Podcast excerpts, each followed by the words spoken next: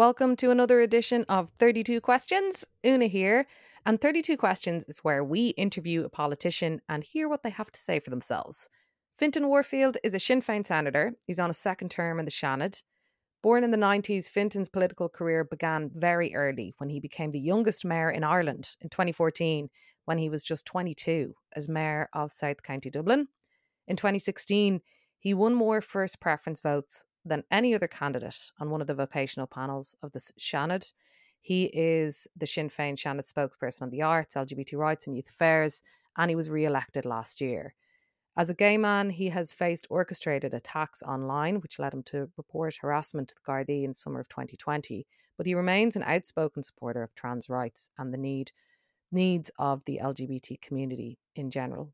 He's also something of the new face of Sinn Féin part of a vanguard that is attracting young voters politicised by the marriage equality and repeal referendums and activism. So let's get to it. You can support our work on Patreon so that we can keep bringing you these interviews by going to patreon.com forward slash United Ireland and paying just three euro a month. Bargain. Fintan, are you ready for your 32 questions? I'm ready. um, what is your morning ritual? So normally I wait to hear Stephen grind the coffee. And when I hear that, I'll wake and get out of bed after just lazing there for a while.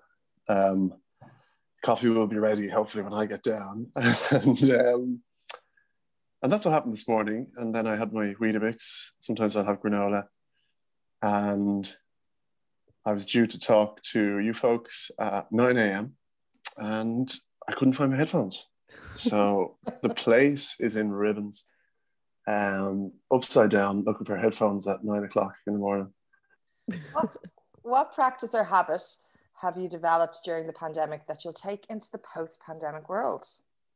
Hopefully not um, back pain. I think I think all of my like mental health has kind of formed into this back pain thing. So I'm hopefully not going to, that's going to hopefully lift. I already feel it lifting actually. What habit? We, I, I became a vegetarian. Uh, Steve and I both became vegetarians. Um, he will, he wanted to do it for some time. He first proposed that he give up pork, that we give up pork. And then I was like, what about rashers? And he was like, yeah, that, that pork, yeah. And I was like, what about sausages? Like, and he was like, pork. Pudding? I said, pork and I was just like, let's just give, all, let's just give, let's just go the whole hog, and give fish and meat. And I actually don't talk about that because it's like people get very interested in what you eat. Like, so I generally don't say I'm vegetarian. Um, what What are your top three non-alcoholic beers? One of them is called uh, Infusion. Is it?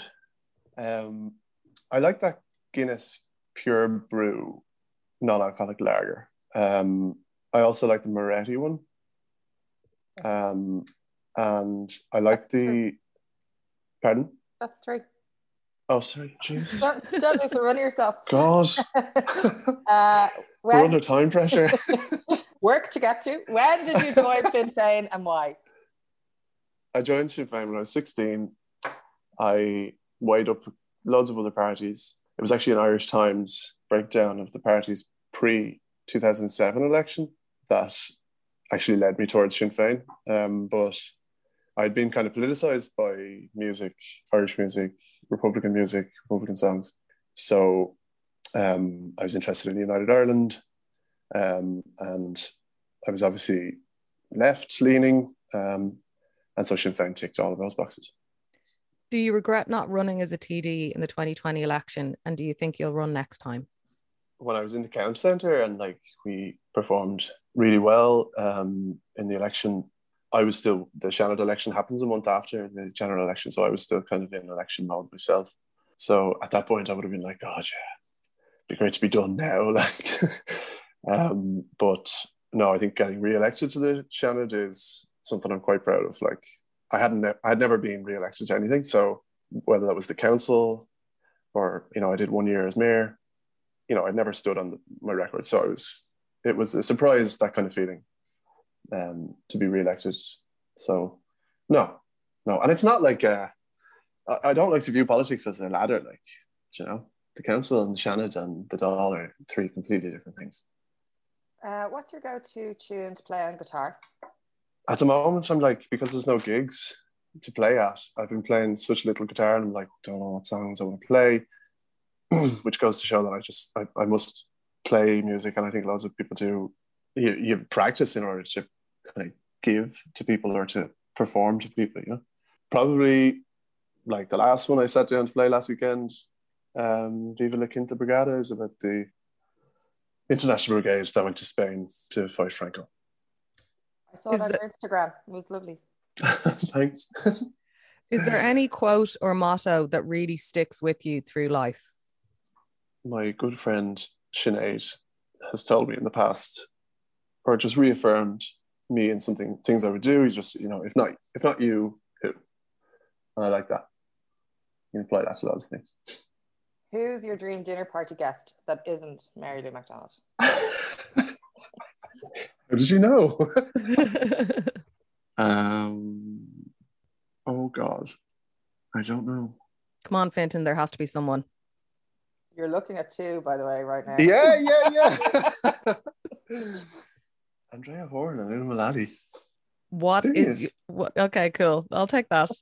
Um, what is your ambition in life? I just want to be kind of content in what I'm doing and have purpose. Um, I don't. I wouldn't like to be in politics all my life. At some point, I'd love to. I really admire people like Andrea Horan who set up their own business, um, and at some point, maybe I'd like to do that. Maybe it would be something kind of queer. Uh, do you think people overplay or underplay the threat of the far right in Ireland? Why would we not be vigilant about that? It's it's this century that we've seen the horror of fascism. Um, no, I'd be very concerned about that. Um, you know, even upon entering politics, when everything seemed to be going in the right direction and things have changed so quickly, you know, the things are weaponized, you know, in a way that they weren't before. Hmm. Um, and even in that time frame that I've been in politics, it's it's such a diff- different atmosphere now. So, no, I'd be very vigilant, vigilant about that. Um, importantly, about protecting the gains that we've made. If you were a minister, what department would you like to head up?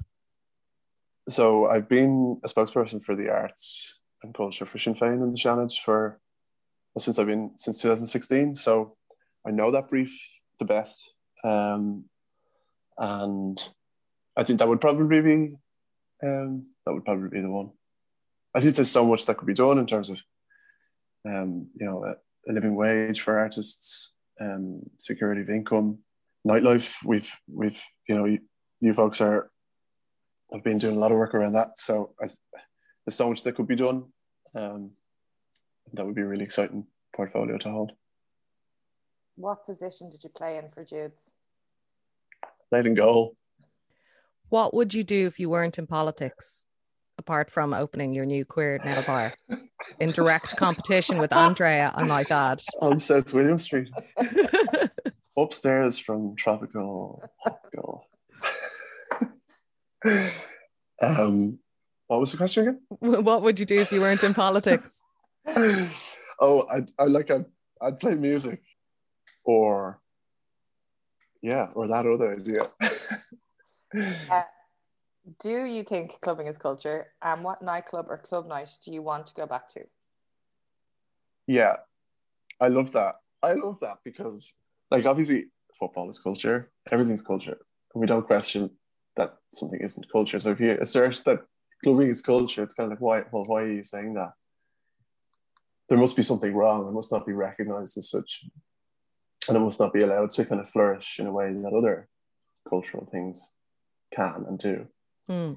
And the state must be placing a limit on that, uh, and it is, and that's why we need li- nightlife reform, and that's why we need to assert that this thing is legit culture. Like this is this is what this is where we go to socialize and meet people, and people create art to respond to that clubbing culture. You know, and actually, people use art, culture, and heritage interchangeably. It really winds me up, as if they're like not three distinct different things. So Um, And what's the club you want to go back to? Grace. Hmm. Um, um, I've seen you at Grace. Yeah, you definitely have. Um, I like Sweatbox. Um, and oh, the George. I mean, like I I've been going around Leinster House with my headphones in, listening to Ariana Grande and just pop numbers. Um, I'm just like, I can't wait to go to the George and hear like Britney come on. Like, I I not I used not to really appreciate like pop, and really the George is the place that kind of opened my eyes to. It's just like some kind of like gay hooliganism goes on there when Britney and Gimme More comes on. Like we're just like up on the bar, basically. Absolute scenes. How do you think we get more queer people into politics?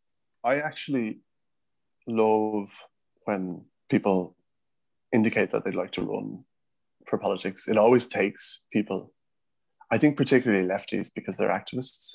It always takes them a while to get to the point that they'd like to run, you know, because like there's a bit of ego involved.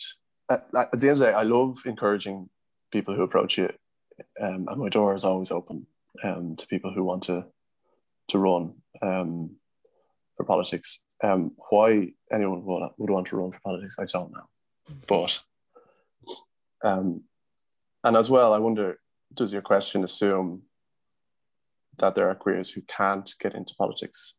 And it's a very like this is the least diverse. I'm in Leinster House now, and this is the least diverse experience in, in my life. You know, in in my day to day life. Like this is the it's the most white, it's the most straight, it's the most male place where, that I experience in my life. So that needs to change. Like so, we need queers in politics. But you know, I also think, and the marriage equality experience and the campaign and the long campaign for that is a good example of this. We need people on the barricades outside, and we need people in here. Uh, we need people who are put their face up on the posters.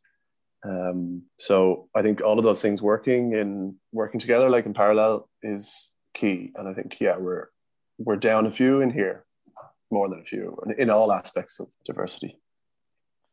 Besides a house, car, or computer, what's the most expensive thing you've ever bought? Um, it's my sound system that I gig with. I geek out on this. It's um, it's a Bose L1. It's like a pole, and it has 24 speakers in it, and they're all in different directions at different angles, coming down on the pole. So you kind of stack it on st- stack two cylinders on top of each other, and uh, they give like a 180 degree spread. So it means that everyone in the room gets the same sound. So it's great for pubs. It's really clean as well. It's just like it's such an easy setup. So that is my biggest spend, beyond, um, aside from my car. What have you discovered about yourself or learned about yourself that has surprised you in the past year? Um, I had a, that there was an awful experience last year um, with social media and a pile-on that happened after the um, around the time that Roderic experienced it too. Um, And I suppose like it's taken a bit of resilience to kind of keep going in that respect. Um, I've left social media, which like I haven't left it. I post the odd thing, much less so on Twitter. Like um, if if I have a motion before the, the Dáil, which is like a couple of times a year, we use the last one for housing. Um, I, I use Twitter to to just make reference to that, but I, like I wasn't engaging with it. Um, so it's taken a bit of resilience to kind of keep the oh I don't know to keep focused on what the what the objective is in work. I'm sorry you ha- you went through that experience, Fintan. That kind of homophobic uh, pile-on is really, really deeply unpleasant. What do you regard as the lowest depth of misery? Twitter. I've come off it. I kept the account and I kept it on private. But like if I never had to go on it again, I would be honestly thrilled. Like it's a private space. It's Twitter set the rules. It's not it's not as much this is a private company. It's their space. We we play by their rules. They break their own rules. Mm. Um like when it comes to Trump or whatever. Um, so I just think we need to have a conversation about how, like, what kind of like citizen kind of participation we want in in, in creating the rules. And I don't think Twitter is the space at all. That, yeah, that's that's. Uh. Do you think the old school political establishment actually understands the impact of the grassroots activism around the 2015 and 2018 referendum campaigns? Uh, no, because in many ways they weren't involved. Like, like we, we, I took, we took a conscious decision in Sinn Féin that we would.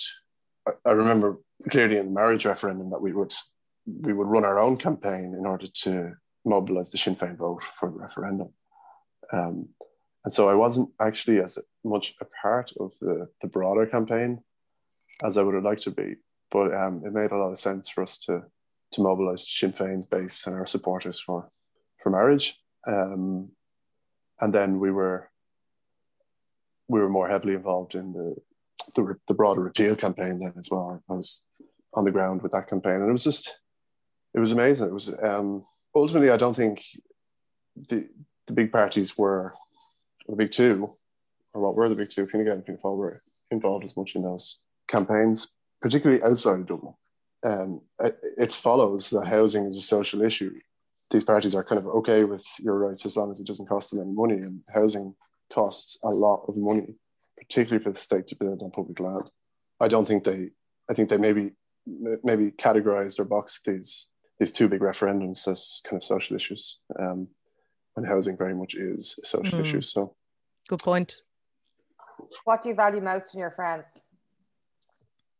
Um, people who will challenge you and people who will have your back and challenge you in a kind of appropriate environment too. You know, like in terms of the stick you get online, if your friend came in and gave you the same stick online, it would be, and it has happened. Like it can be, it can really hurt. Like, but if they if they give you that constructive criticism in person, it's different, you know. What so, is your current favorite item of clothing? Um, I don't know. Um, I haven't. I kind of Stephen and I have a hand-me-down situation. I don't buy a lot of clothes, and I kind of recycle his clothes. Steal, I, I believe, is the word you're looking for there, Fintan. Uh, you mentioned the housing crisis already, but the government seems to have finally cottoned onto it just recently. But do you think they're capable of doing anything to solve it? And if not, why? Or if so, why? There are a couple of good elements of the new affordable housing bill that Darragh O'Brien has brought to cabinet. Uh, there's well, there's a few, um, none of which are his ideas. They include a kind of uh, a minimum of 25 20 percent of um, new housing developments to be set aside for affordable and and social. Um, but ultimately, you know, when I think of renters, you know, what we need is a, a three year freeze on rents. And we need to not only freeze rents, we need to bring them down. And we need, Sinn Féin have kind of consistently called for a one month's rent to be put back in people's pockets um, for every renter in the state, the equivalent of one month's rent through a refundable tax credit. And we need to drive supply. Um, and we need to put, you know, billions of euro into that. And we need at least 4,000 units every year. We're going to get 535 units this year, I think. So, um, no, I don't think they have the political will to meet the needs of renters, first time buyers, people in mortgage distress, or particularly to end homelessness. I'm afraid. And that's why we need a general election. Like we have a by election coming, which will be a referendum on the government, but we need a general election as quickly as possible. Do you have a personal hero or mentor you really look up to? Tonie Walsh would be an amazing mentor for me. He kind of keeps you on track. He's he's that friend who would kind of criticize you and build you up when you need that. So Tonie is a um, historian, DJ. He's moved to Turkey, um, but we talk every week. So hopefully he'll be home soon. He's working with the National Library of Ireland. He has been a key part of the National Queer Archive, which is held in the National Library, and I think the National Library are going to start to do to to work with that uh, that archive. So watch that space. Which TD, not in Sinn Féin, do you have the most time and respect for? I, I wonder, could you ask me? Could we change the question to senator? No. But the only reason I say the only reason I say that is because I work with the senators all the time, you know, and I, I barely work TD. with the TDs. Which TD? I have a Okay, favorite. give us give us one of I have, each. I have a favorite TD and I don't work with them, so you have to. have. Yeah, um, I I really like Joan Collins. I think she's From Dynasty. um, I think she's fab. As senators, I love Alice Mary Higgins.